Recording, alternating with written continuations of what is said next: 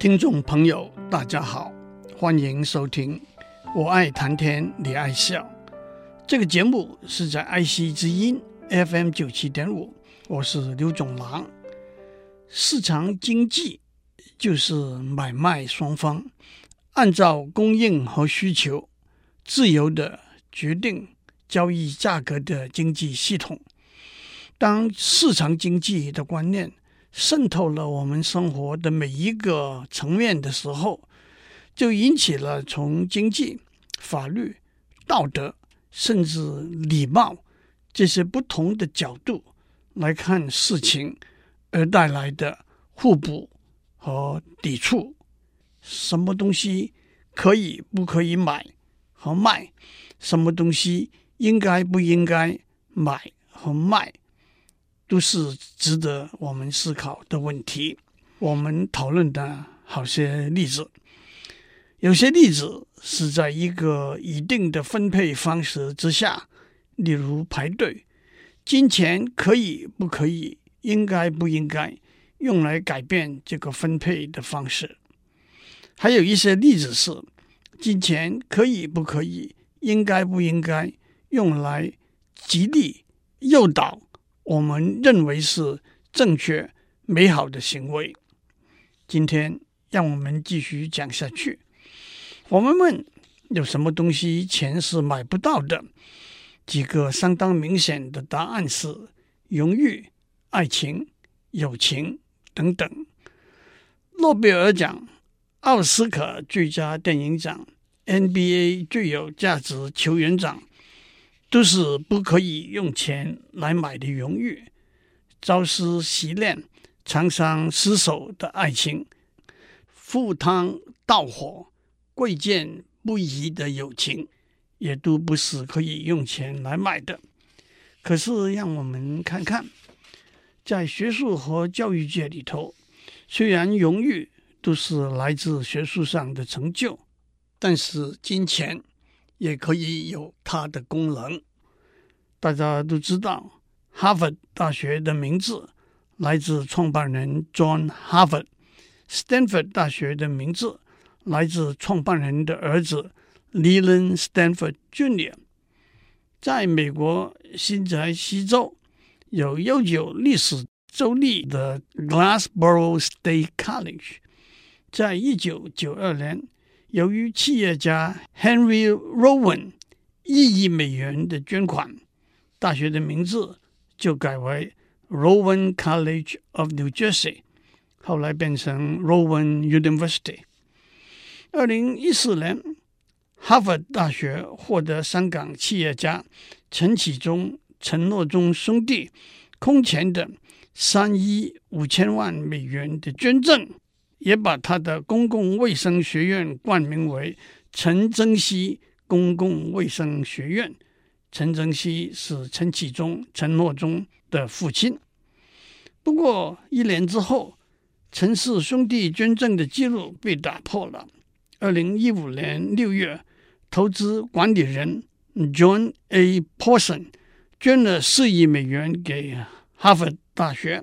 哈佛大学的工程与应用科学学院也就冠名为 John A. Paulson 工程与应用科学学院。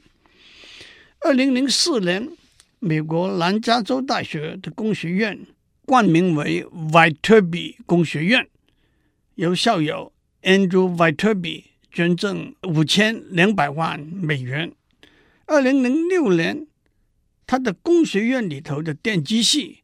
冠名为谢明电机系，由系友谢明捐赠了三千五百万美元。谢明的祖父是曾任台湾省政府秘书长、司法院副院长的谢盈洲。此外，在美国冠名讲座教授的行情是三到五百万美元，冠名研究生奖学金的行情是五十到一百万美元。哈佛大学法学院第一位毕业生捐了一个奖学金给母校，法学院为了表示谢意，决定把一个男厕所用他的名字冠名。不过那就是博大家一笑的幽默而已。说错了话，做错了事，对被得罪、被伤害的人表示歉意，是文明社会里头常常遵循的行为准则。但是面对面说对不起，往往有点尴尬，难以启齿。按照最近的报道，日本新兴起了各式各样的道歉公司，帮助广大的顾客群解决当面道歉的困惑。公司可以针对不同类别和程度的道歉，制定不同的解决方案。例如，职业人员可以装扮成你的父母或者朋友，替你向难缠的情妇道歉分手。也可以装扮成你的妻子，向你酒后食言得罪了的上司请求原谅。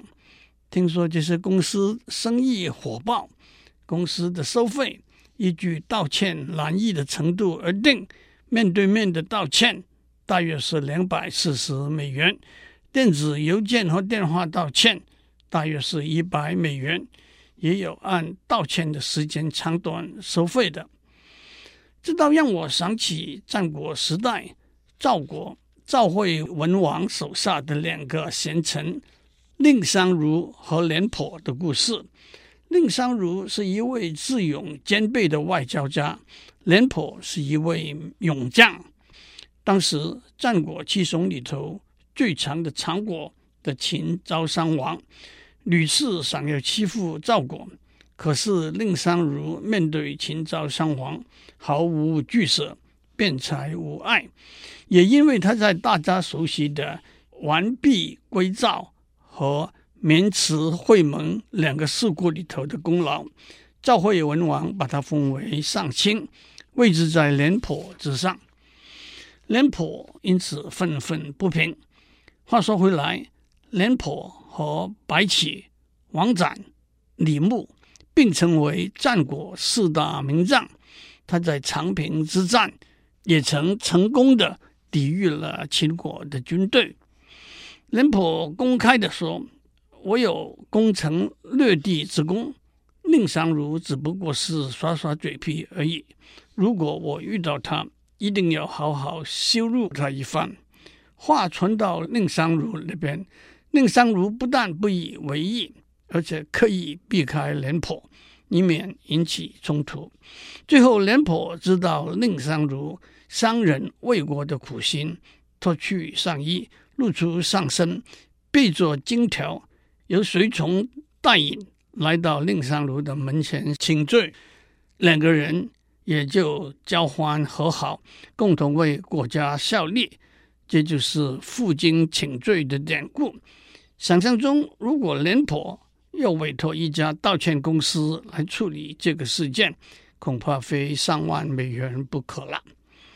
在葬礼里头，死者的家属难免伤心流泪，甚至嚎啕大哭，宣泄心中悲伤的情感。可是，在有些情形之下，家属欲哭无泪，或者大脑根本没有下达哭的指令，在亲戚朋友面前。这可是失礼的行为，因此就有被称为“哭丧女”的职业代哭人，来营造悲伤哀痛的气氛。在台湾，“哭丧女”也称为“孝女白琼”，源自布袋戏里头《云州大儒侠》里头的角色“孝女白琼”。哭丧女会照哭的程度和时间来记仇。在世界很多地区，在远古的历史里头，都有在葬礼中雇佣哭丧女的习俗。按照旧约圣经耶利米书第九章里头的记载，耶和华说：“把擅唱哀歌、善于哭泣的专业吊唁者召来，让他们为我们举哀，使我们的眼皮涌出泪水。”在婚礼上，亲朋好友。往往被邀请站起来讲几句对新婚夫妇祝贺的话，也正是亲情友情的流露。如果被邀请的人不知道要讲什么，或者担心讲得不够动听，他可以上网去买一篇专家准备的演讲稿，他可以有幽默风趣的，他可以要层次动人的，他可以要按照新婚夫妇的家庭背景、职业、爱好量身定做的，那价钱自然会高一点；也可以要官样文章，one size fits all 的，那价钱就自然会低一点。所以歉疚罪过。哀痛、悲伤、愉悦、祝福的心情，也都是和金钱可以有关联的。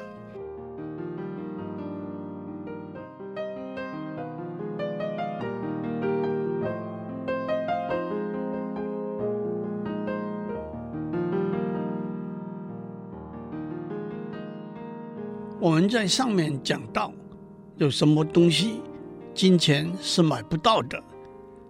几个似乎是相当明显的答案是：荣誉、感情、亲情、友情。可是接下来我们又看到好些例子，包括命名的荣誉、歉疚的心意、哀伤的心情和祝贺的心愿，都可以用金钱直接获得或者表达。接下来让我们特别看看用礼物。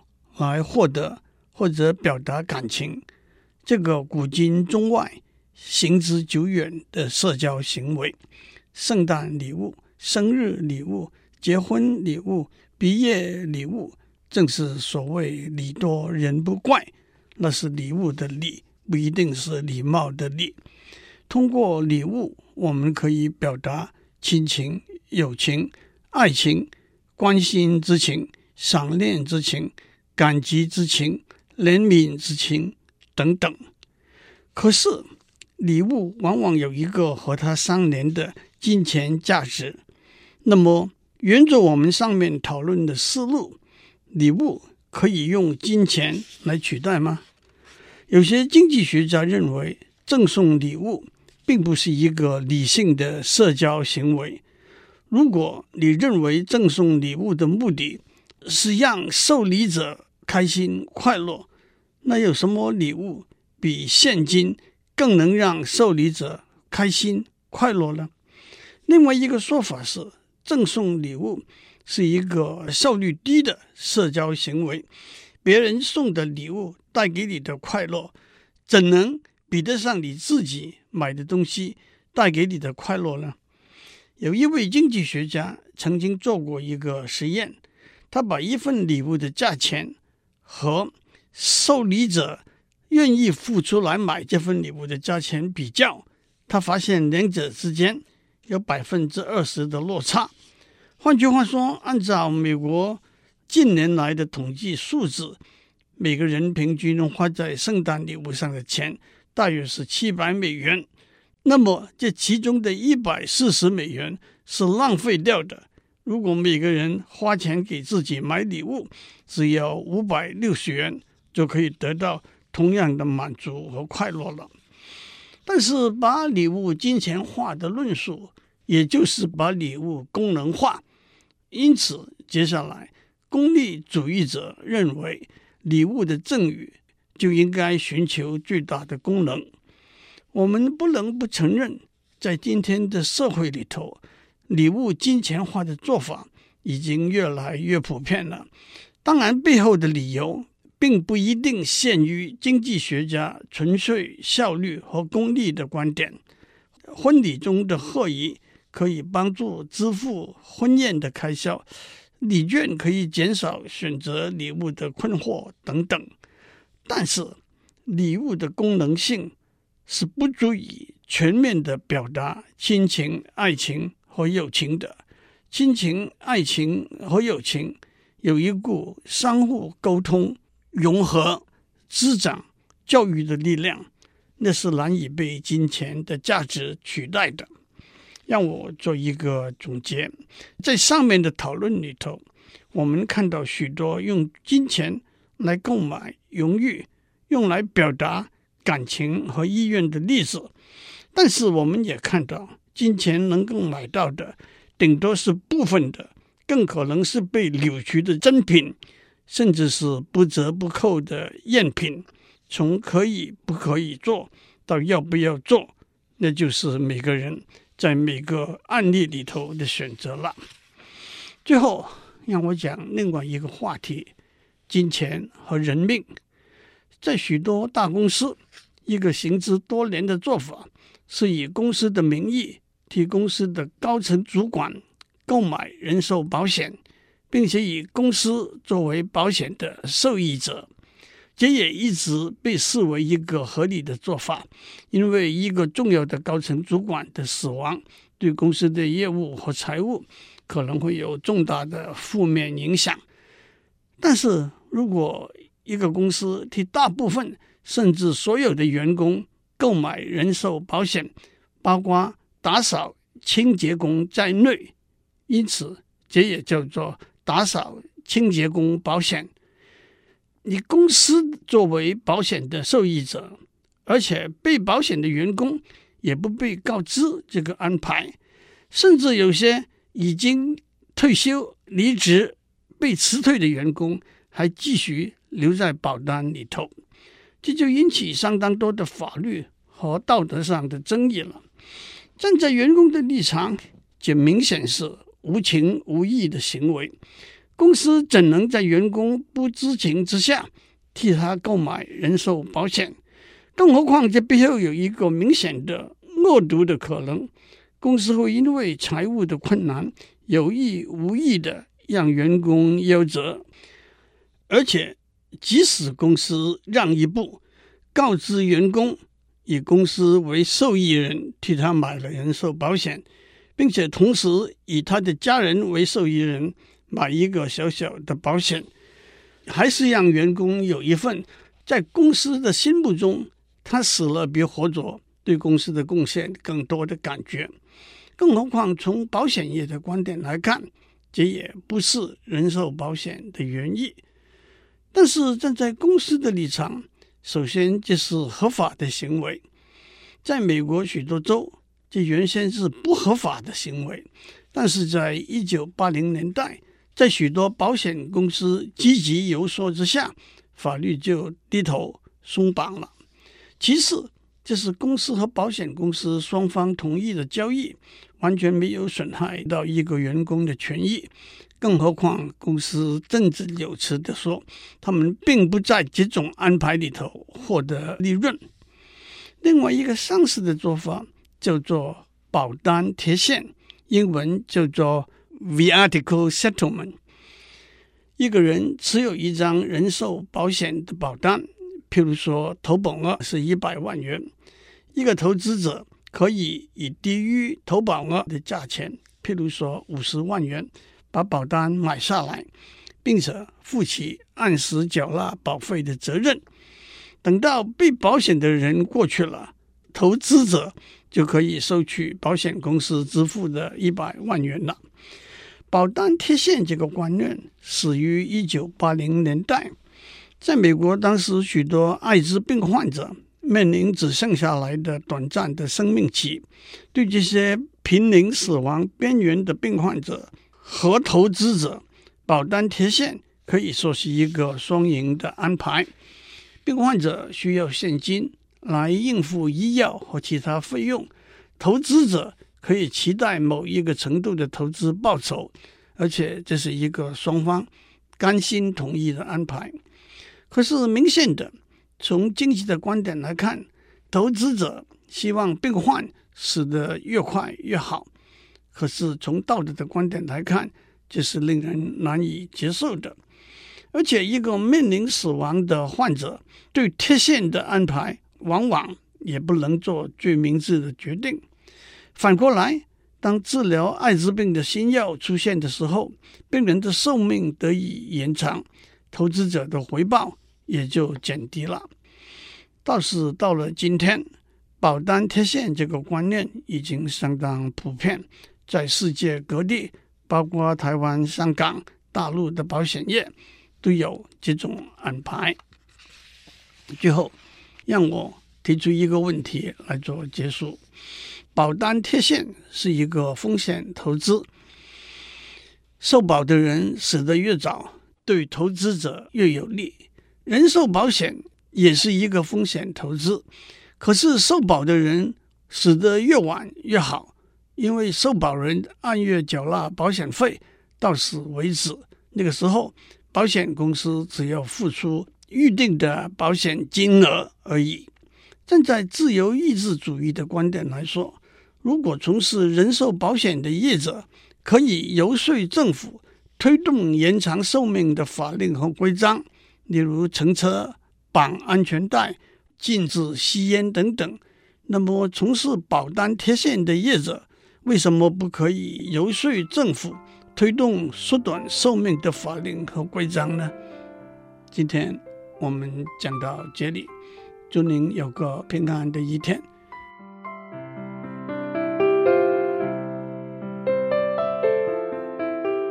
以上内容由台达电子文教基金会赞助播出。